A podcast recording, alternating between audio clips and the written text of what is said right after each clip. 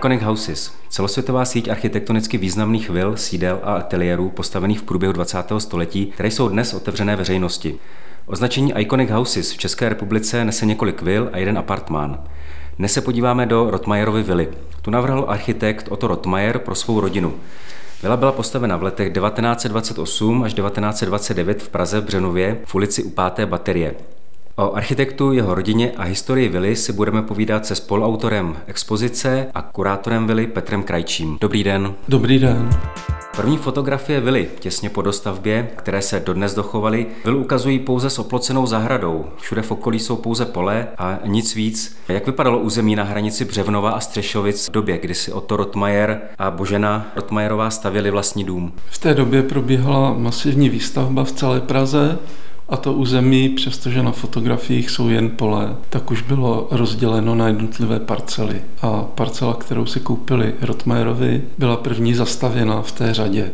Proč si rodina Rotmajerů vybrala zrovna tento pozemek? Měli k této části Prahy nějaký vztah? Já si myslím, že ten vztah asi nebyl, že to byla výjimečná nebo náhodná příležitost, protože z korespondence, kterou jsme koupili mezi Oto a Boženou, vyplývá, že hledali pozemek pro svůj dům eh, blízko jejich rodičů, to znamená v Šárce. Dokonce Otto Rotmajer kreslil nějaké návrhy domů, které se ale diametrálně lišily od toho, který tady stojí dneska. Vilová čtvrť na hraně Střešovice a Břevnova tak je známá množstvím vil, které si nechali postavit jako známé, známé osobnosti té doby. Nemohl být ten důvod ten, že oni udržovali velké společenské kontakty s, s velkým množstvím lidí, řekněme z toho kulturního života, nejenom pražského.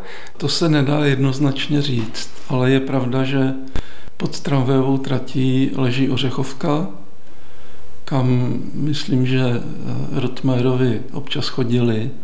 A přímo v té ulici má ateliér, nebo měl ateliér eh, sochař Josef Mařatka, jeden z přátel. Stavba vily vznikala v době, kdy Rotmajer již eh, delší čas spolupracoval se že Plečníkem na úpravách Pražského hradu.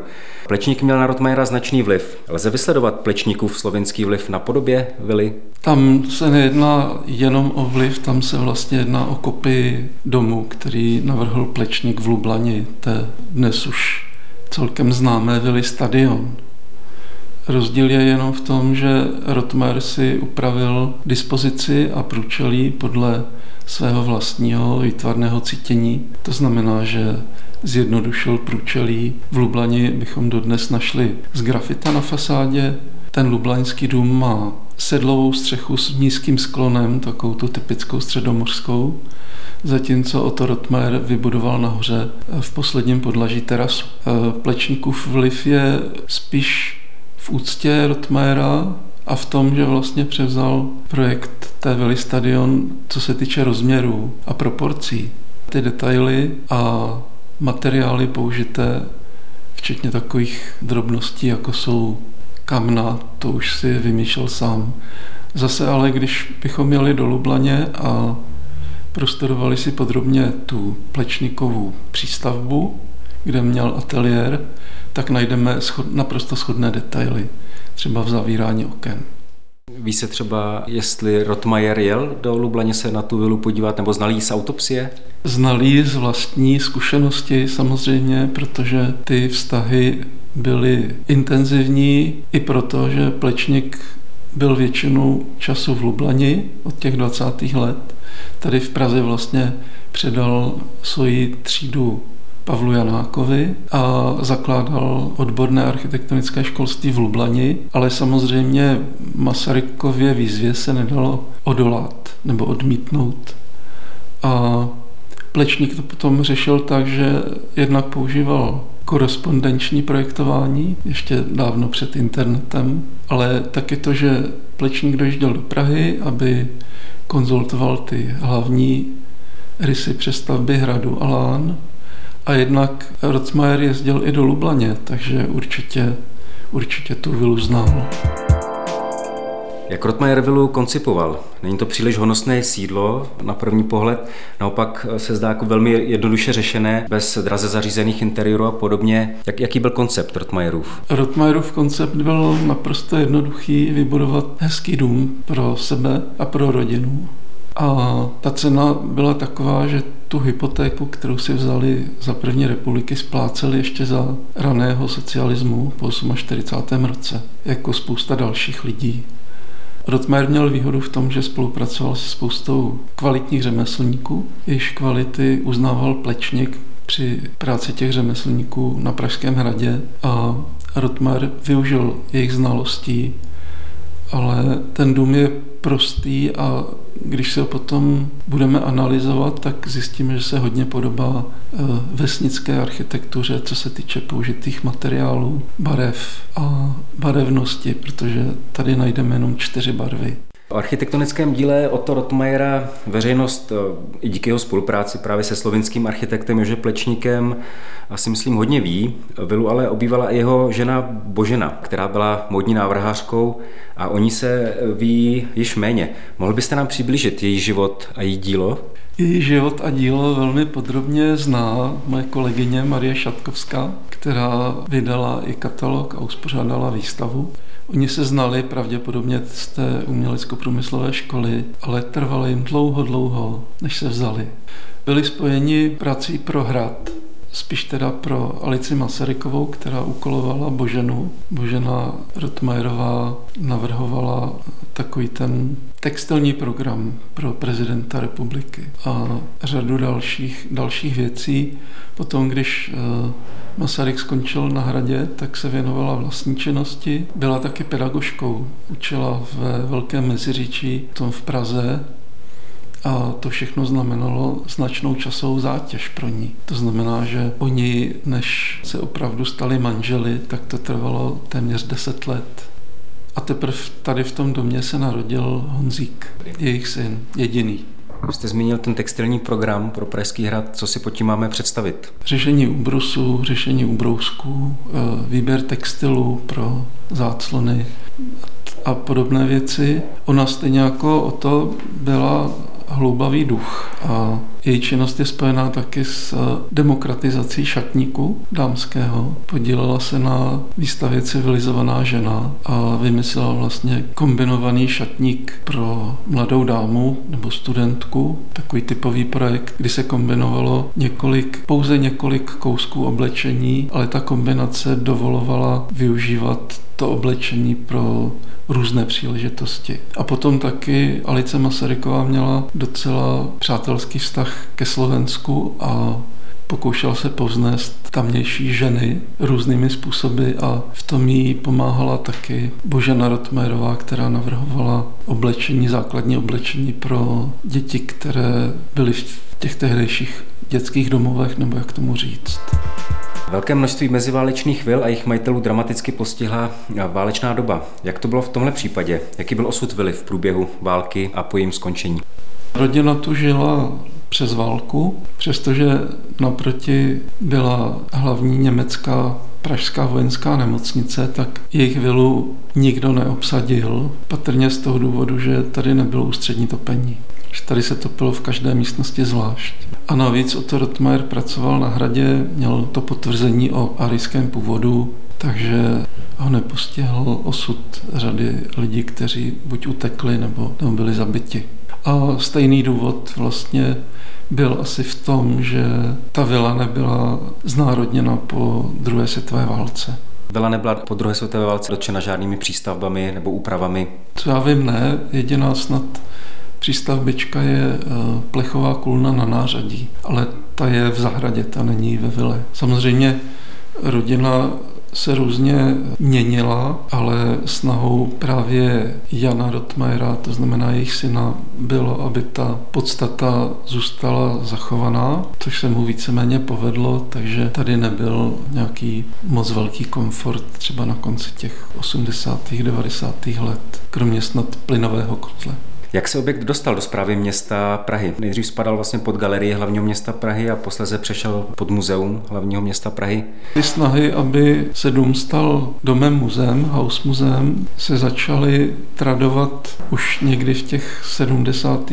možná 80. letech. Iniciátorem byl většinou Jan Rotmajer. Pak v roce 1997 jsem dělal výstavu Rotmajerovi v galerii Jaroslava Fragnera. Tam to začalo dostávat reálnější obrysy. Byly tři pokusy až třetí se povedl. Napřed jsem se pokoušel protlačit ten záměr v Technickém muzeu, potom se toho ujalo Umělecko-průmyslové muzeum. Úspěšná byla galerie, protože v roce 2007 hlavní město Praha odkoupilo vilu, ovšem s podmínkou, že to bude house muzeum ne, že to bude použité jinak. A svěřil dům do zprávy Galerie hlavní města Prahy, které potom v letech 2013-14 provedlo stavební rekonstrukci a při kolaudaci už bylo jasné, že asi se to nebude moc hodit do jejich profilu a v té době už Muzeum hlavní města Prahy mělo dávno Millerovu vilu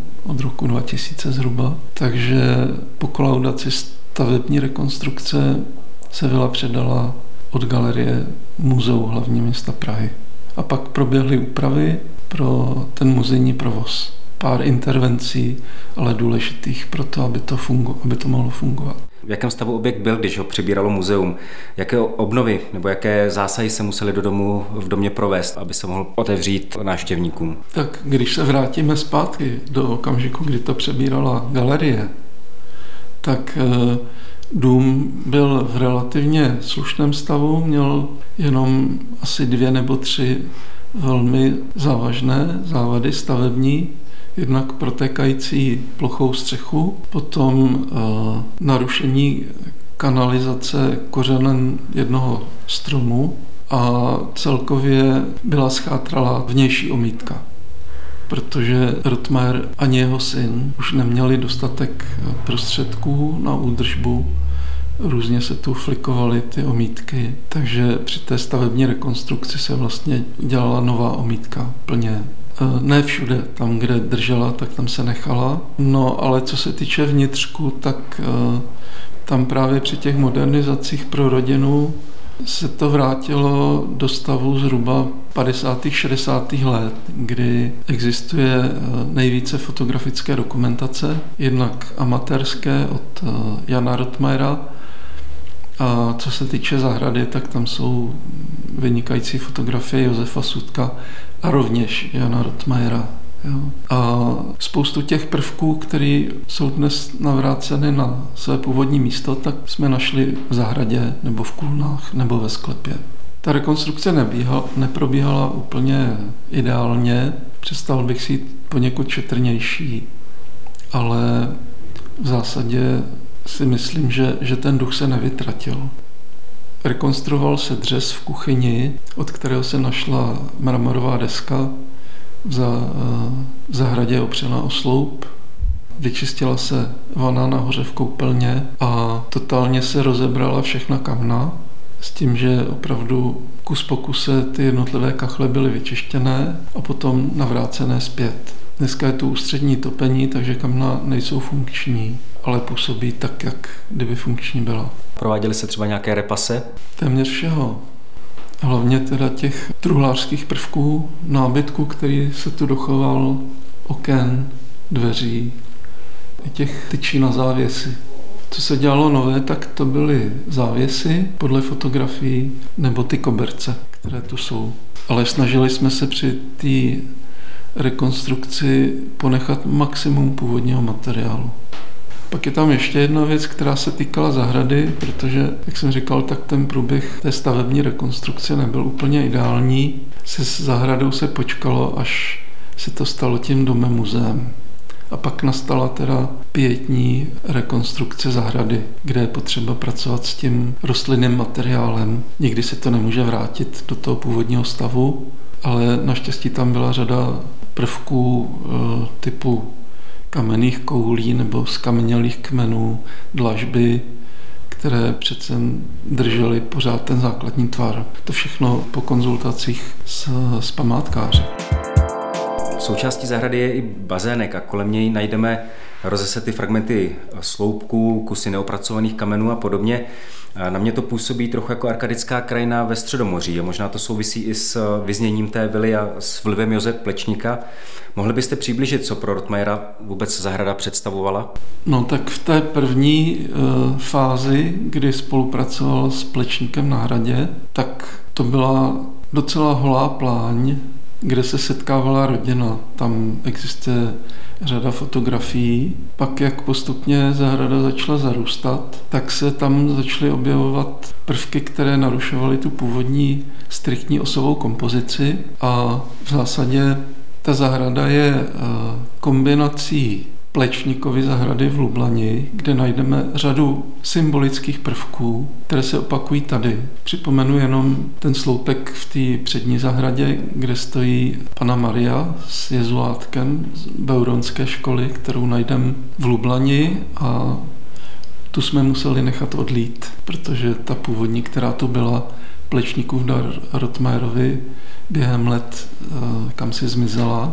A třeba ten prvek to sloupový pro vinou révu před, eh, před vilou, tak ten najdeme u Plečníka. Takže Rotmer vzal vlastně prostorový koncept té vily stadion, ale dotvořil ji, nechci říkat v plečníkovském duchu, ale rozhodně v takovém tom středomořském duchu. Studium Rotmajerových prací, stejně jako prací jeho ženy a fotografii jeho syna, to je nekončící proces. A člověk přichází na věci, které mu na první pohled nedošly. Víme, že pracoval na hradě, víme, že řadu věcí, artefaktů, by se spíš dalo říct, si z Pražského hradu dovezl, včetně dlažby pod pergolou. Okolo bazénu je řada sloupků a měl jsem tu kolegu z Pražského hradu, Petra Chotěbora, je to architekt a ten mě upozornil na to, že vlastně ty sloupky původně až do úprav za první republiky lemovaly Prašný most a že to byly patníky. Pak jsem to našel v knižce s historickými fotografiemi. Ale postupem času jsem došel k názoru, že Rotmer ty věci nepřevážel z hradu sem do zahrady utilitárně, aby měl nějakou dlažbu nebo aby tam byly nějaké sloupky, ale protože chtěl přenést taky trošku aury těch věcí z hradu. Převíst trošku aury sem, protože Plečník to použil, tenhle ten princip použil v kryptě kostela nejsvětějšího srdce páně na Vinohradech, kde do čelní stěny jsou zabudované kameny z Pražského hradu, které už nebyly potřeba, když se dělaly nějaké bourací práce. Takže to je vlastně přenos paměti hradu někam jinam. Architekt Plečník je stále velké téma nejen u nás, ale samozřejmě i ve Slovinsku. V Lublani byl před pár lety pro veřejnost otevřen jeho dům s ateliérem. Přenáší se vztah mezi Rotmérem a Plečníkem do současné spolupráce mezi vámi, mezi Prahou a Lublaní na muzeální architektonické úrovni?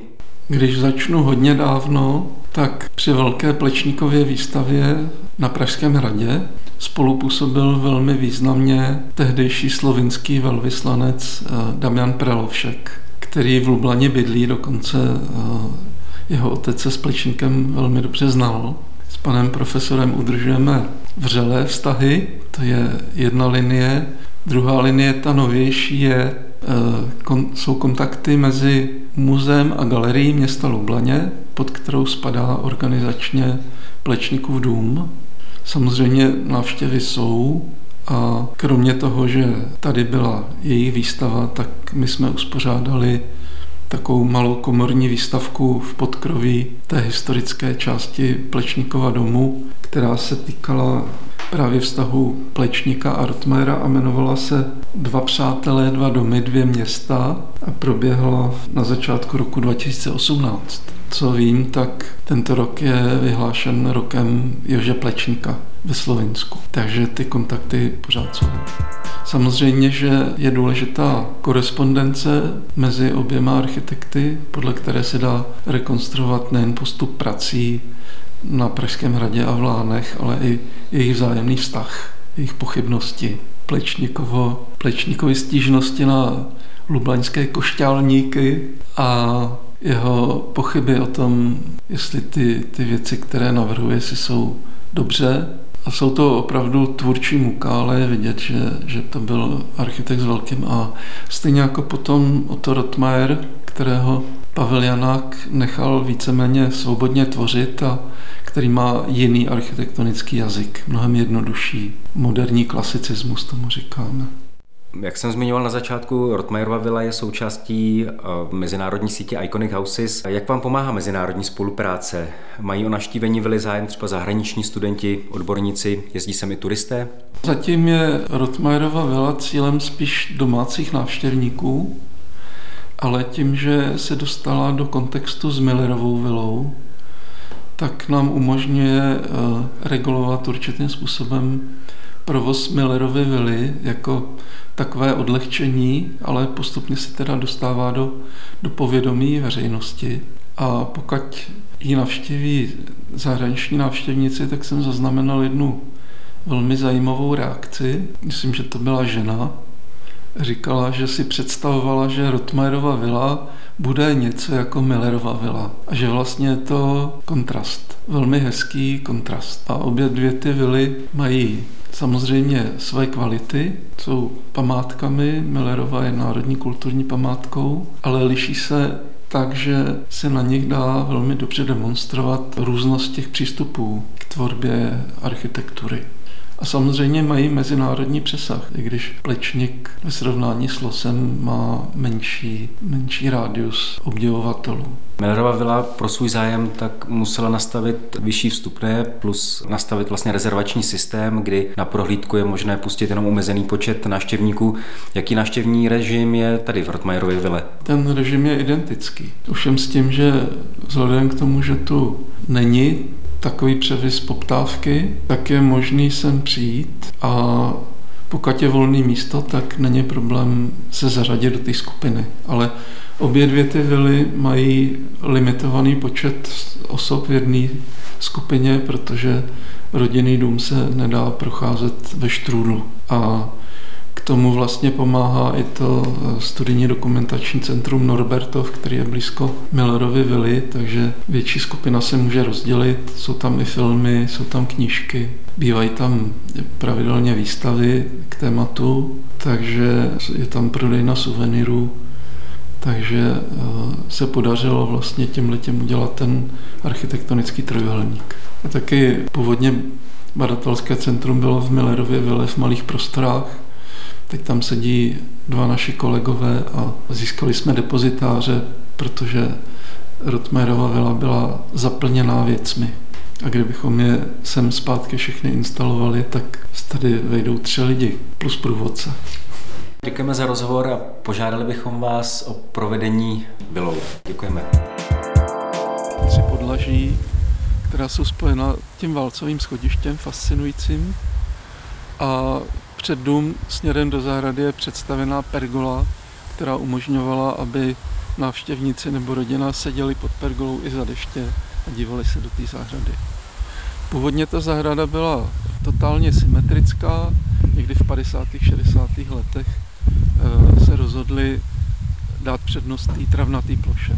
Tady je právě jedna věc, která eh, se dělala při té rekonstrukci zahrady, už vlastně když to mělo muzeum, a to je to, že se srovnal terén.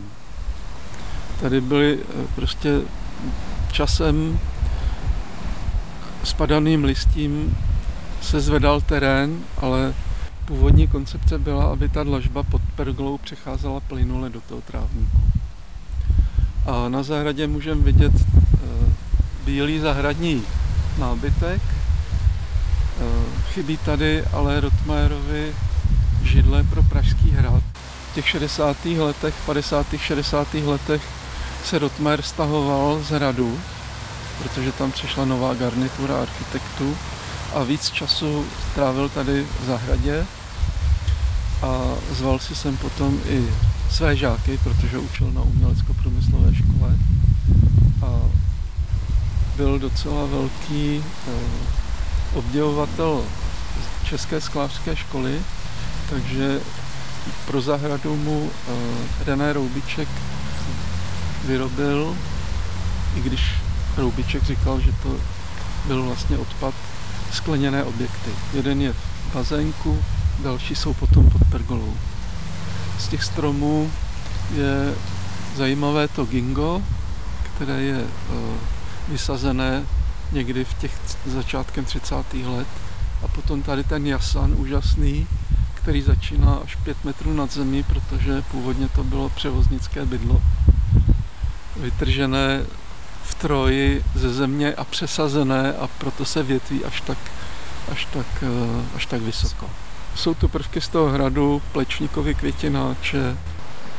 Pod pergolou stojí lavička, kterou najdeme na hradě, v eh, zahradě, myslím na Paště, prototyp. Dneska jsou bílé natřené a pak je tu ready-made objekt, to jsou historické eh, vodovodní roury, které vedly z eh, obory Hvězda na Pražský hrad. A pak tu je řada třeba buď prvků, které se odvezly z Pražského hradu, protože se nepoužily, to jsou ty napájecí žlaby, mm-hmm.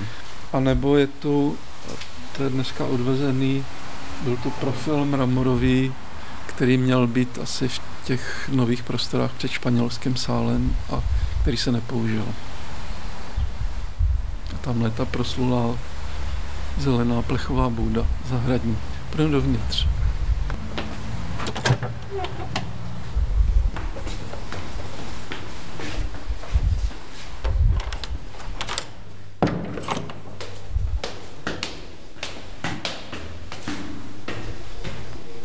Po tom točitém schodišti, jediném v domě, jsme se dostali do kuchyně, která má zhruba čtvercový půdorys.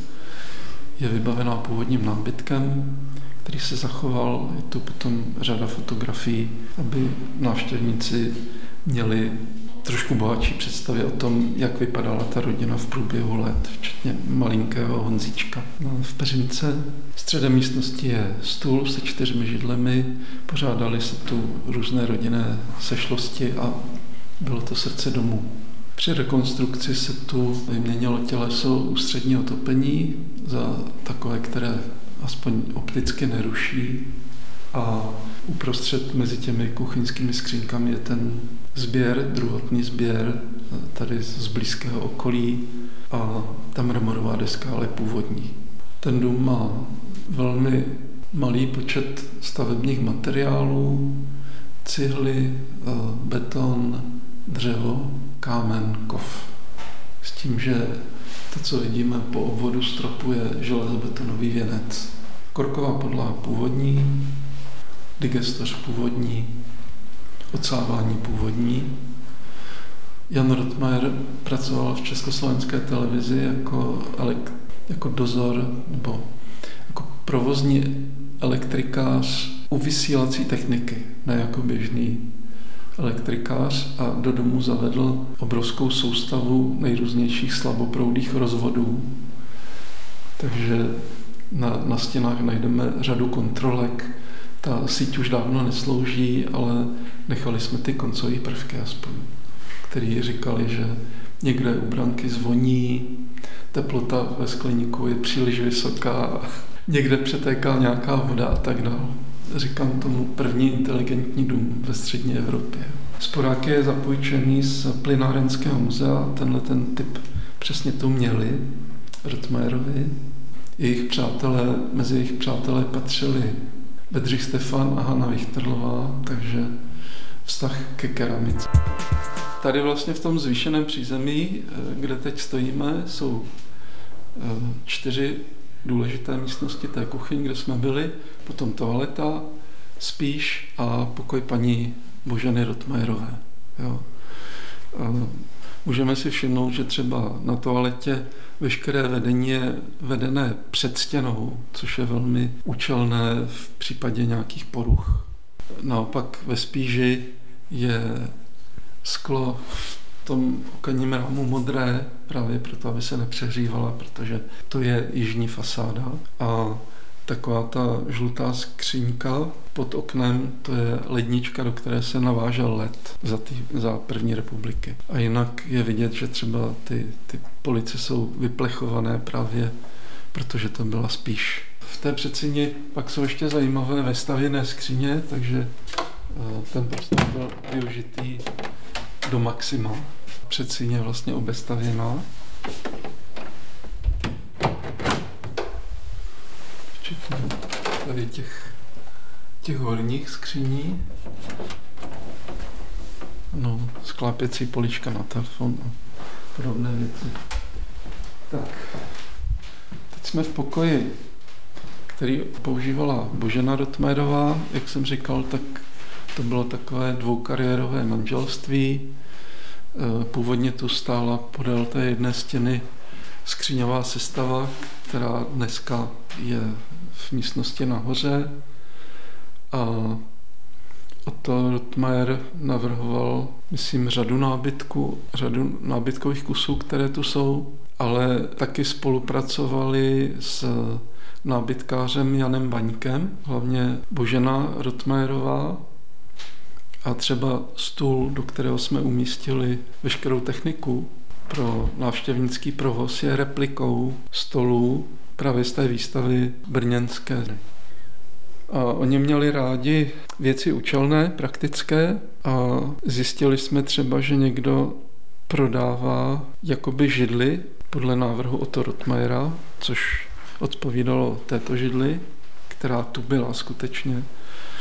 A po rešerších se zjistilo, že to je lodní lehátko za paluby nějaké za oceánské lodi. Takže se objevují potom i falza. Božena se věnovala také krajce, vlastně přispěla k modernizaci výrazu v těch 20. 30. letech. Potom v 50. 60. letech spíš v těch 60. potom pracovala pro židovské muzeum, restaurovala židovské textilie synagogální.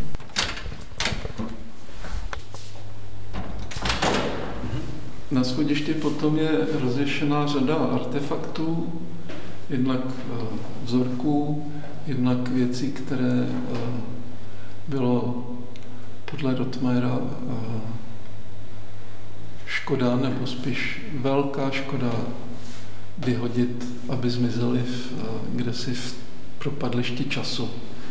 A ti andělci jsou známí z těch sudkových fotek například. Půjdeme nahoru do prvního patra. Po schodech z umělého kamene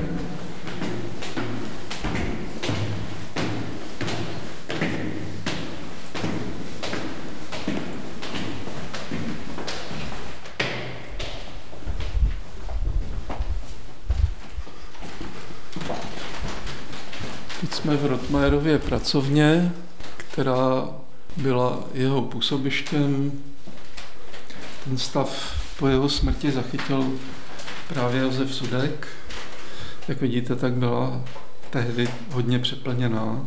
V rohu je sestava, kterou si nakreslil už jako plečníkův žák, postel a šatní skříň s knihovnou.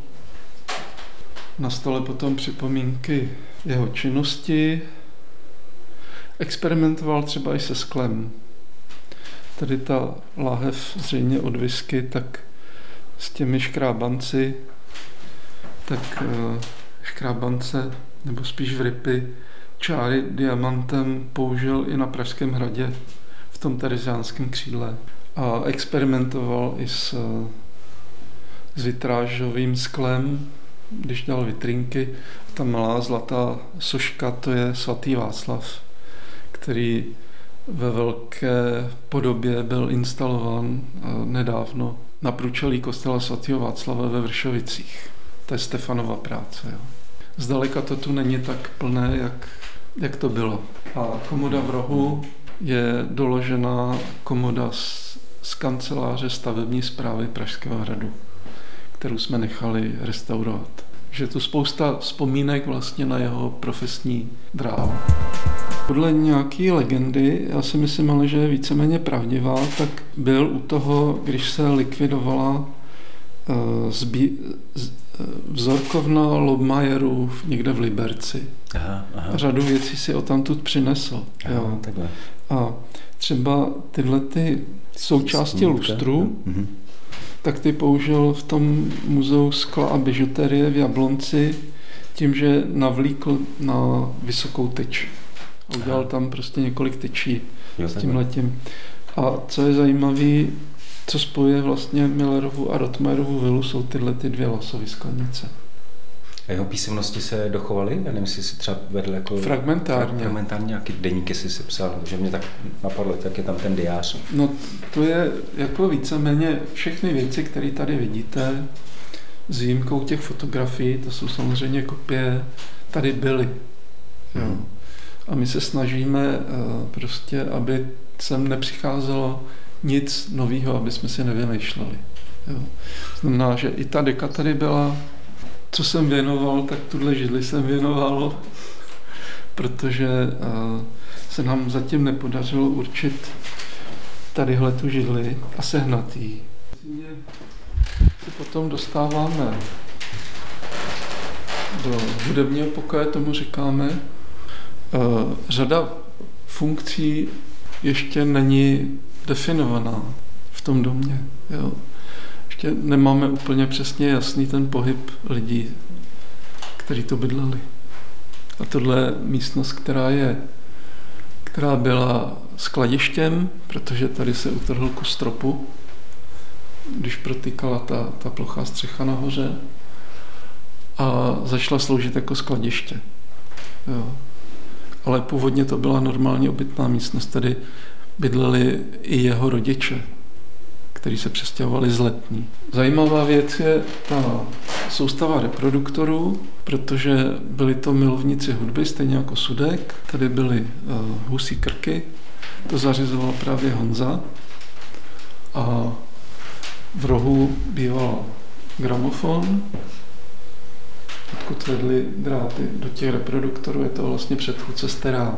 Jo. Je to hluboký tóny, střední tóny, vysoký tóny. Jo. A ta datace je 50. let a konec 50. let. Eh, Dochovala se řada knížek, protože ten Honza byl zvídavý a odebíral i odborný elektrotechnický časopisy. Na, na začátku, když byl dítě, tak ty dobrodružný a tak. A potom ty odborné věci a potom se z něj stal i díky přátelství eh, otce a Josefa Sudka se z něj stal eh, jeden z prvních učmučů, který, který eh, Sudek vychoval. Tahal ten vozej, když jeli do terénu a ty jeho fotografie jsou dost podobný Sudkovým, ale nejsou, není to Sudek. Tamhle je zajímavá věc, to je Dotmerův návrh eh, rýsovacího stolu z umělecko-průmyslové školy, který nám věnoval jeden absolvent umělecko-průmyslové školy, ale ne Rotmerův žák. Robustní konstrukce, úplně jednoduchý zacházení od vodorovné plochy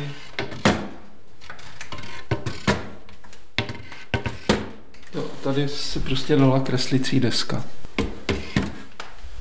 A těch stolů tam byly desítky.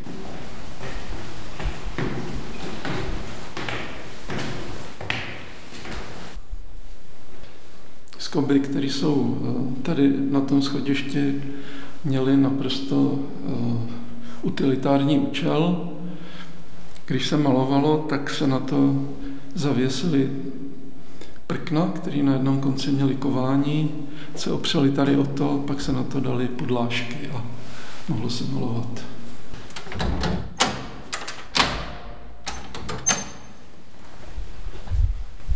Jsme v zimní zahradě, je tu právě řada prvků z hradu, třeba tohleto světlo. A ta knihovna je schematická spíš. Bylo tady strašně moc věcí a byla to místnost v nejhorším stavu, protože promrzala. Byla strašně plesnivá a navíc na zimu se sem dávaly květiny. Co je zajímavé, že potom začali i zahradničit, jo, takže tohle je na pěstování, předpěstování sadby. Se prostě přes reostace pustil prout a hlína se prohřívala ze spoda. Pak to jsou nějaký uh, pokusné prvky z hradu a tady jsou právě některé Stefanovy práce a Mařatkovy práce a e, přírodněny a připomínka Honzovy fotografické kariéry. Korek se na podlaze se musel vyměnit totálně.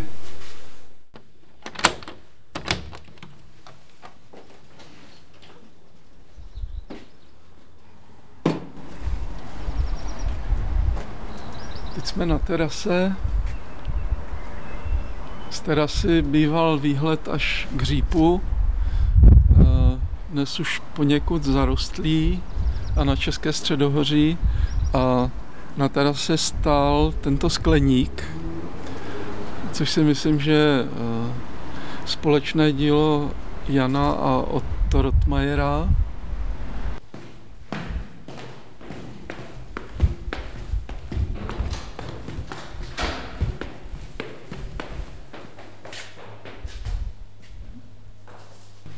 Jsme v nejnižším podlaží, v zapuštěném suterénu, kde je jedna prohlídková místnost.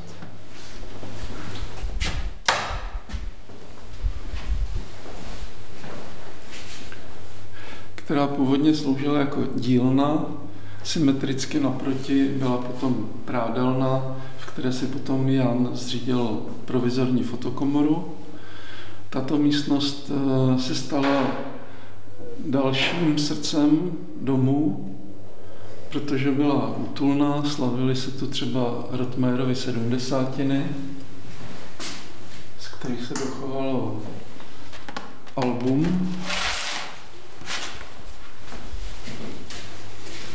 kde vidět Rotmajer,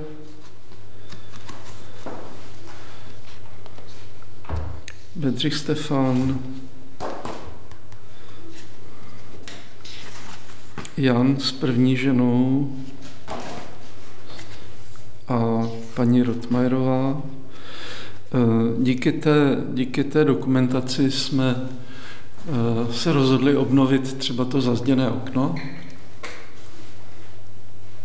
které se i vybavilo Tadyhle paní Rotmajerová, Jan Rotmajer, první manželka. Skříň v koutě byla rozložena na prvočinitele a podařilo se ji teda skompletovat a restaurovat. A ještě vám ukážu předlohu těch stoliček nahoře. To je hračka pro malého Honzíka. V zásadě je to sucharský praktikábl, protože unese strašně moc. Jsou to věci z hradu, zase samozřejmě ten stůl, eh, křeslo je podle Rotmerova návrhu. Tady o těch zlatých lištách si myslím, že to jsou vzorky právě z toho Rotmerova sálu, z lemování oken. A ty válečky, které koukají ze stěn, tak to je jeden z jeho výstavnických prvků. Používal, když navrhoval fundus, tak používal úplně ty nejjednodušší tvary. Také vzorky materiálu, replika toho stolu, který nebyl k dispozici, pak se objevil záhadným způsobem. A tady jsou kamna, na kterých se sedávalo. Restaurovaná, rozebraná po cihlách a restaurovaná zpátky. Tady z toho prostoru existuje jediná sudková fotka, kde je vidět, jak si vytvářeli světelnou atmosféru. Potřeba zapnout tamhle do zásuvky. Dokázali vytvořit spektrum náladového osvětlení. Jo. No. Někdo tomu říkal trucovna. Tady byla podlaha dost zničená, Tohle je replika eh, té původní xylolitové podlahy. Vedle, byly, eh, vedle byla betonová, už hodně vymletá podlaha, tam se umístilo zabezpečovací centrum a sociálky pro návštěvníky. Jedin, a pro průvodce, jediný funkční. A jinak ty dveře, to je typický příklad našeho přístupu, očistit a nechat být. Jo. Takže žádný nový přelakovávání. Nechat tam na tom stopy času. No a tohle to, to je to, aby se vědělo, kde je rozsvíceno. Kdyby někdo nezasnul.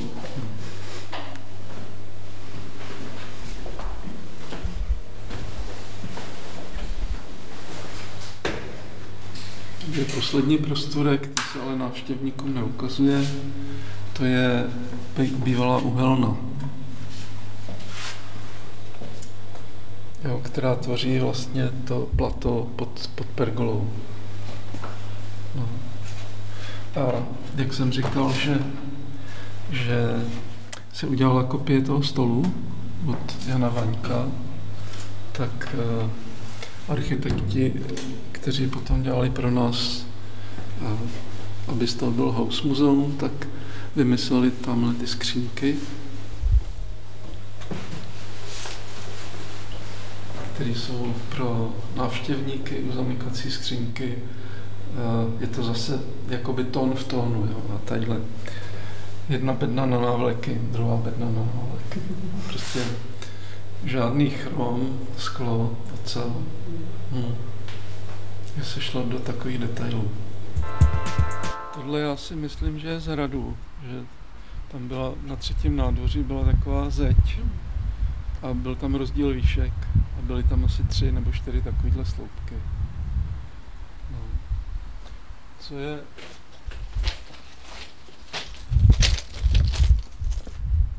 Co je zajímavé, jsou tyhle ty prvky kamenný, který uh,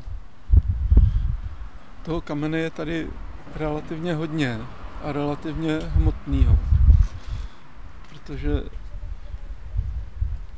měl, eh, já si teda myslím, že měl lásku k, k přirozeným materiálům, jo. Že, že vlastně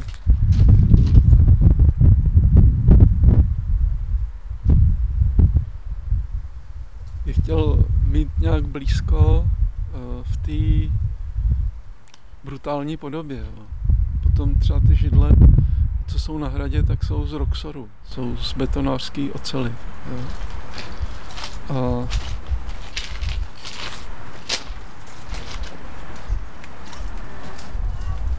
měl na hradě v kanceláři vzorník materiálů, hlavně teda kamenů, který já se domnívám si potom aspoň částečně přivezl sem, protože ta garnitura po něm už takovýhle věci nevyžadovala. A je taky pravda, že za plečníka se nejvíc dělalo s tím kamenem. Potom už to byly spíš interiérové úpravy. Takže tady můžeme vidět sleský mramor, ten kvádr, pak uh, to je ta roura uh, vodovodní s vlajkovým stožárem. Uh, ten, ta přední zahrada má charakter právě toho mediteránního prostoru, si myslím. Jo. Tomu by směřovala možná trošku i ta borovice tady, která je. A ten sloupek, na kterým stojí soška, tak ležel tady podle plotu. Dochovaly se dvě nebo tři fotografie a z těch se dala určit poloha toho sloupku. Protože původně to vypadalo tak, že je na ose přesně, no, ale když se zkombinovaly potom ty fotografie, tak to vypadá, že spíš byla dělaná na pohled z kuchyně. Vápenec českého krasu v, v Lánech je Alpinum, kde jsou použity takhle nahrubo vylámaný kameny právě pro to Alpinum. Tohle je část zahrady, která se ještě bude rekonstruovat, protože ten dům se izoloval zvenčí, tady byl obrovský výkop, takže všechny tyhle ty věci jsou nasázené dodatečně ex post. Jo. Nejsou to, nejsou to uh, autentika, ale ty konvalinky, velká část těch oblázků, viná réva, která je vynikající na podzim, tak, tak uh, tady byly. Plot se obnovoval komplet.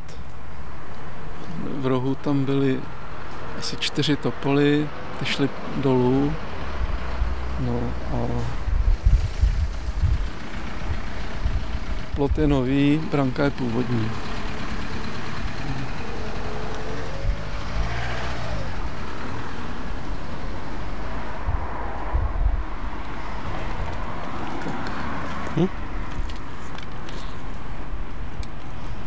Pane architekte, děkujeme moc za provedení historií Rotmajerovy vily a přejeme hodně zdaru a úspěchu v dalším působení tady. Tak přeju vám hodně podobných zážitků. Děkujeme.